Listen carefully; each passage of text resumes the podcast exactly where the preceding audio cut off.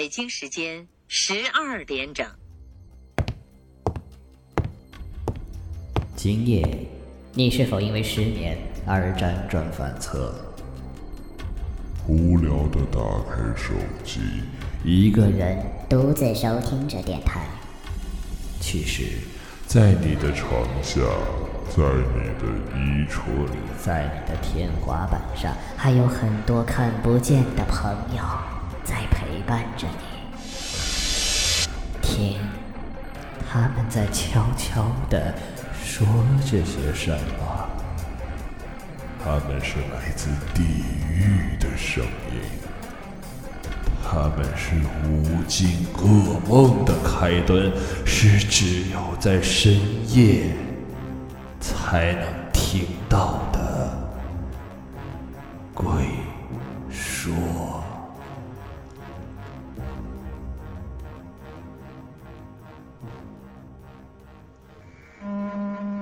亲爱的听众朋友们，大家好。欢迎收听 We Radio 网络电台，这里是鬼说，我是半若。故事的名字叫做《坐车别看鬼故事》。他们不敢在倒塌的房屋前待得太久，眼见天已经完全黑了下来，田野里到处是裂缝，他们也不敢走，只得找到一个空旷的地方待着。想打电话，手机也没有信号了。两人来到一棵树下，相拥着等天亮后再想办法。迷迷糊糊中，也不知过了多久，就感觉大地在颤抖。两人惊醒过来，接着又看到大地不停地晃动，似乎要将两人抛离地面。黄振山大惊，急忙叫道：“快抱住树，别摔倒了！”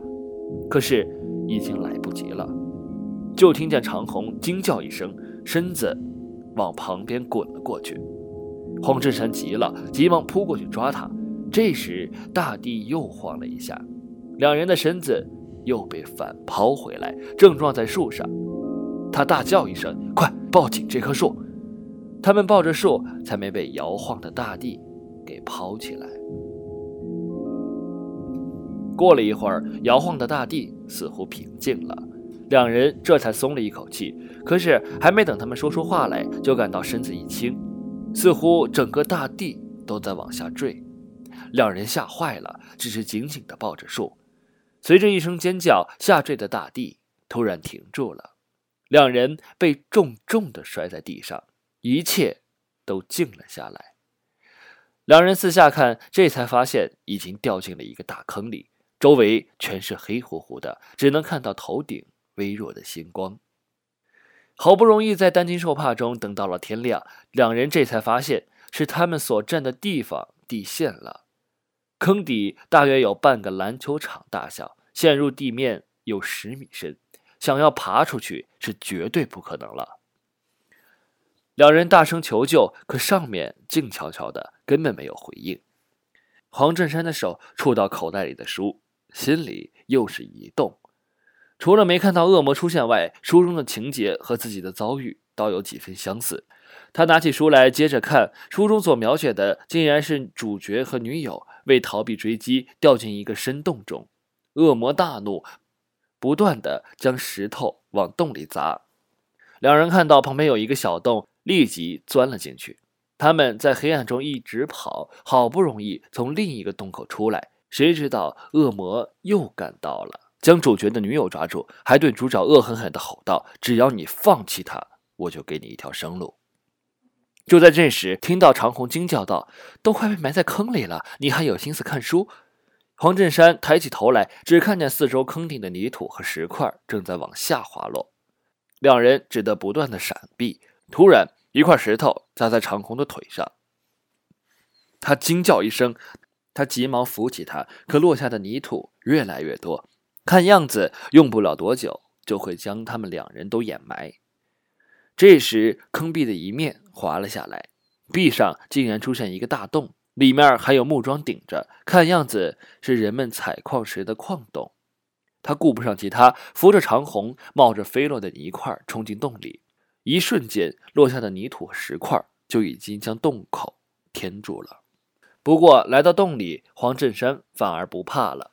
他知道如何寻找出口。他打开手机，以微弱的光照着，拉着长虹，慢慢的往前走。只是洞里好多地方都塌陷了，幸好没有将洞全部堵死。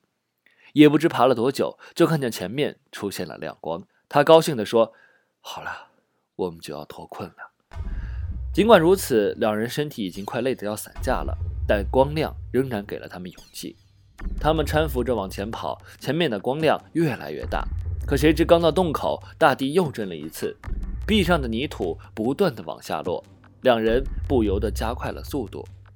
就听长虹啊的一声惨叫，原来顶着洞壁的一根木桩落了下来，正打在他的身上。长虹跌倒在地，他过去扶他，叫道：“我背着你，快冲出去！”长虹哭着叫道：“我的腿被夹住了。”黄振山一看，原来他的双腿被两根木头夹住，他连忙去拉，但木桩已经被落下来的泥土压住，哪里动得了半分。此时上面的泥土仍不断的落下来，看样子用不了多久就要将洞全部掩埋了。长虹又叫道：“我是没办法动了，你快跑吧，不然要一起死在这里。”看着无法动弹的长虹和身边不断落下的泥块，黄振山突然想起书上的情节来。耳边似乎传来那恶魔恶狠狠的吼声：“只要你放弃他，我就给你一条生路。”他突然抱住长空，大叫道：“不，你要坚持住！就算死，我们也要死在一起！”